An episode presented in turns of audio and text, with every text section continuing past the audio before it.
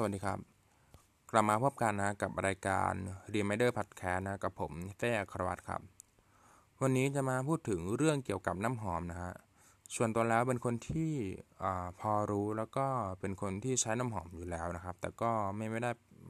ถือตัวว่าตัวเองเป็นผู้เชี่ยวชาญนะครับคือผมเนี่ยได้มีโอกาสอ่านหนังสือเรื่องดาปักฟูมหรือว่าเรื่องน้ำหอมนะของของนักเขียน แพทริกซิดคินนะถ้าอ่านชื่ออะไรผิดในในอีพีนี้ก็ขออภัยด้วยนะครับดาปักฟูมเนี่ยเป็นนิยายที่มีเนื้อหาเกี่ยวกับเด็กกำพร้าคนหนึ่งชื่อเกรนุยเป็นคนที่ไม่มีกลิ่นกลิ่นตัวตั้งแต่กำเนิดนะแล้วก็เป็นเป็นอัจฉริยะด้านการดมกลิ่น มีประสาทสัมผัสรับรู้กลิ่นได้ดีกว่ามนุษย์ทั่วไปเป็นอย่างมากเลยนะฮะเขาก็เลยอยาก จะเป็นนักผสมน้ำหอม แล้วก็เนื้อหาที่น่าสนใจที่สุดของหนังสือเล่มนี้ก็คือว่าเกรนุยตัวเอกของเรื่องนะมีความลงไหล แล้วก็ต้องการผลิตน้ำหอมที่เป็นกลิ่นกลิ่นของมนุษย์นี่ยมากกว่ากลิ่นของดอกไม้นะครับ จึงเกิดเหตุโศกนาฏกรรม แล้วก็เนื้อหาของของหนังสือเล่มนี้เนี่ยจะให้ความรู้สึกแบบดำมืดแบบดักดักรู้สึกขยะขยงฮะ ไหนก็ก็แนะนำเลยนะสำหรับใครที่สนใจเนื้อหาประมาณนี้นะส่วนตัวแล้วคือนับได้ว่าหนังสือเล่มนี้เป็นเป็นหนังสือที่ดีมากเล่มหนึ่งเลยทีเดียวนะครับโอเคแต่ว่าพอดแคสต์วันนี้ไม่ไม่ได้มาพูดถึงเกี่ยวกับหนังสือของดาปักปูมนะหรือว่าจะเป็นการ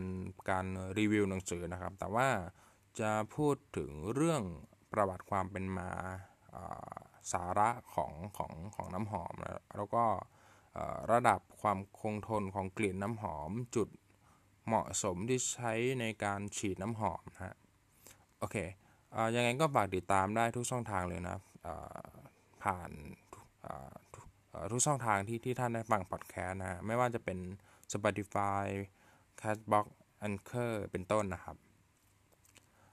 ประวัติการผลิตน้ำหอมนะมีมีมีที่มาไม่ไม่ไม่ชัดเจนครับ แต่ว่าต้องเล่าย้อนกลับไปตั้งแต่สมัยยุคโบราณนะมีบันทึกของนักประวัติศาสตร์ ชาวกรีกคนหนึ่งนะชื่อว่าเฮโรโดตัส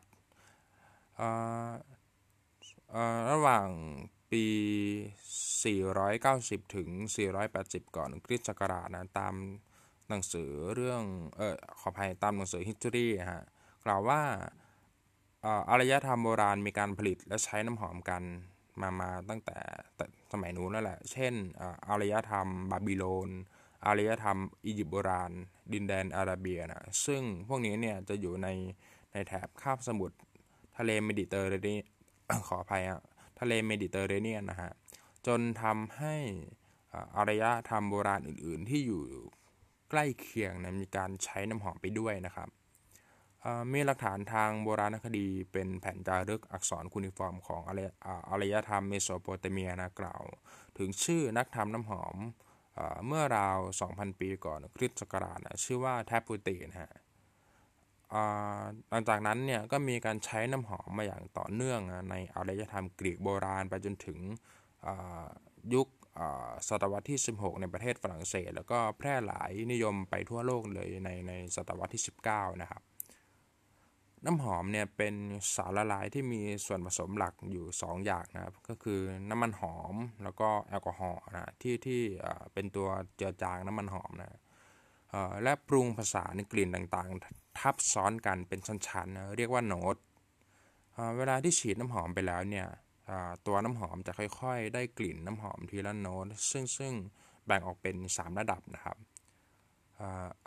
อันแรกก็คือท็อปโน้ตนะครับ เป็นกลิ่นแรกแล้วก็จางหายไปเร็วที่สุดด้วยนะก็คือใช้เวลาประมาณ 10-20นาที หลังจากที่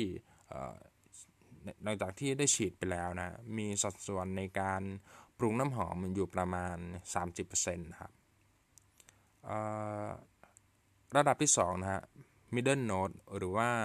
บางคนก็จะเรียกว่า hard note นะฮะ เป็นกลิ่นเอกลักษณ์ หรือว่าเป็นแก่นของน้ำหอมอ ที่ที่ที่ฉีดไปเลยก็ว่าได้นะฮะจะได้กลิ่นหลังจากที่ท็อปโน้ตจางไปนะครับ มีสัดส่วนในการปรุงน้ำหอมอยู่ที่ 50%นะครับอันดับต่อไปก็จะเป็นเบสโน้ตนะครับ เป็นกลิ่นที่ช่วย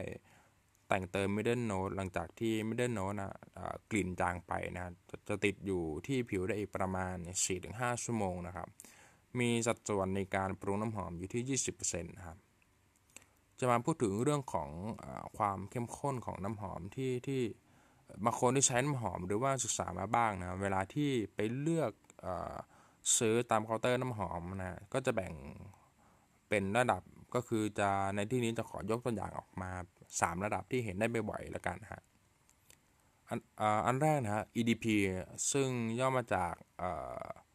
Eau de Parfum นะ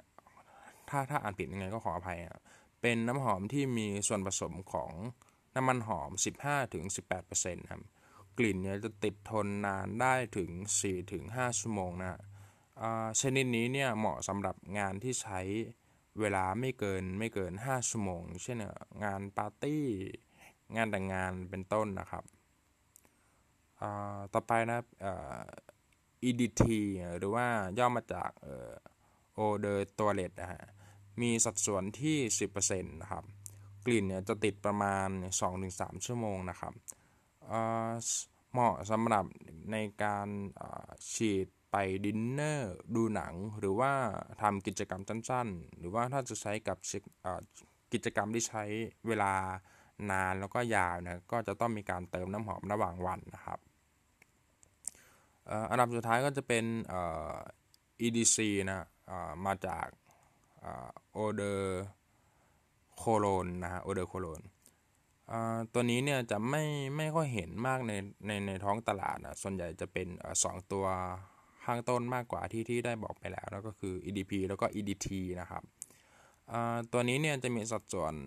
อยู่ที่ 2-5%นะครับ กลิ่นเนี่ยจะติดอยู่ประมาณไม่เกิน 2 ชั่วโมงนะครับ ชนิดนี้เนี่ยจะกลิ่นของชนิดนี้เนี่ยจะไม่แรงมากเหมาะสำหรับคนที่ไม่ชอบมีกลิ่นน้ำหอมติดตัวนานๆนนะครับน้ำหอมเนี่ยจะมีหลายโทนหลายกลิ่นมากเลยยกตัวอย่างเช่น โทนกลิ่นที่ที่ได้กลิ่นตามท้องตลาดนะฮะกลิ่นดอกไม้ ผลไม้กลิ่นสมุนไพรแมกไม้เครื่องเทศเป็นต้นนะครับ การฉีดน้ำหอมเนี่ยควรฉีดน้ำหอมในส่วนต่างๆ ของร่างกาย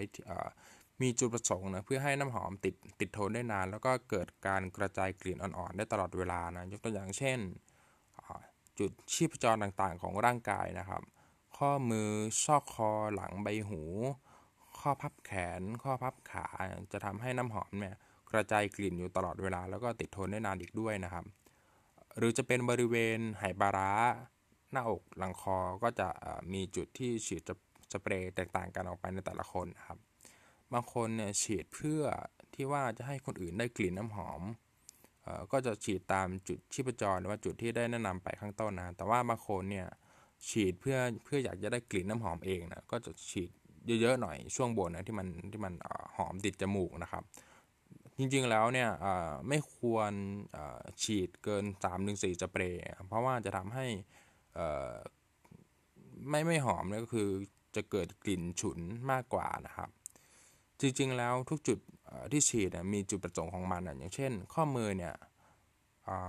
จะได้กลิ่นก็เวลาที่มีมีการใช้ข้อมือนะการรับส่งสิ่งของต่างๆนะก็จะช่วยให้คนใกล้ ๆ ได้กลิ่นไว้ด้วยนะฮะซอกคอแล้วก็หลังใบหูก็จะใช้งานเมื่อต้องคุยกับผู้อื่นใกล้ ๆ หรือว่าเวลาเดินผ่านนะก็จะก็ก็ยังได้กลิ่นอยู่นะหรือว่าตอนที่อยู่ในที่เสียงดังก็จะต้องแบบ เอียงหูไปฟังคนอื่น หรือว่าให้คนอื่นได้ยินเราก็เขาก็จะได้กลิ่นน้ำหอมไปด้วยนะครับ การฉีดตรงบริเวณไหปลาร้าแล้วหรือหรือช่วงอกนะก็จะได้เมื่อตอนมีคนมามามาซบมากอดอะไรประมาณนี้นะครับ ส่วนอีกจุดก็จะเป็นพวกสะโพกสะดือหน้าท้องอันนี้ก็แบบโอเคเป็นเป็นตอน 18 บวกแล้วกันนะครับ ก็ก็จะได้กลิ่นนะครับ มาพูดถึงเรื่องข้อห้ามกันดีกว่านะครับ หลายหลายคนเนี่ยเขาจะเข้าเข้าใจผิดแล้วก็ทำมาตลอดขอขอจริง ๆ มีหลายข้อ แต่ว่าขอยกตัวอย่าง 2 ข้อที่ที่เห็นได้ประจำเลยนะครับข้อแรกเนี่ยเวลาที่เราฉีดน้ำหอมบริเวณจุดชีพจรตรงตรงบริเวณข้อมือนะจริงๆแล้วเราไม่ควรเอาข้อมือมาถูกัน เพื่อเพื่อที่จะ เพราะว่าเวลาที่ถูกกันเนี่ยจะทำให้น้ำหอมช้ำกลิ่นมันจะเพี้ยนนะ ที่ที่เกิดจากการเสียดสีของผิวหนังนะครับที่ควรทำเนี่ยจริงๆแล้วก็คือควรจะฉีดตรงข้อมือทั้งสองข้างไปเลย หรือว่าไม่งั้นก็แค่เอาข้อมือมา แตะแต้มกันเบาๆก็ก็พอแล้วนะครับอันดับที่ 2 ก็จะเป็นการฉีดน้ำหอมลงบนเสื้อผ้า จริงๆแล้วก็สามารถทำได้นะแต่ว่ากลิ่นจะไม่ติดทนเหมือนกับฉีดบนผิวหนังของเรานะครับ เนื่องจากว่าน้ำหอมน้ำหอมที่ทำมาเนี่ย ปกติแล้วจะจะทำขึ้นมาเพื่อให้เกิดปฏิกิริยากับผิวหนังของของคนเรานะครับ เพื่อเพื่อที่ว่ามันมันจะได้กระจายกลิ่นได้ดีกว่า แต่ว่าถ้าถ้าอยากจะจะฉีดบนเสื้อผ้าเพื่อให้มันหอมก็ก็ไม่ได้ผิดอะไรนะครับ โอเค ขอบคุณที่รับฟังแล้วก็ติดตามนะฮะสำหรับวันนี้รายการนิมเดอร์พอดแคสต์นะ สวัสดีครับ Thank you.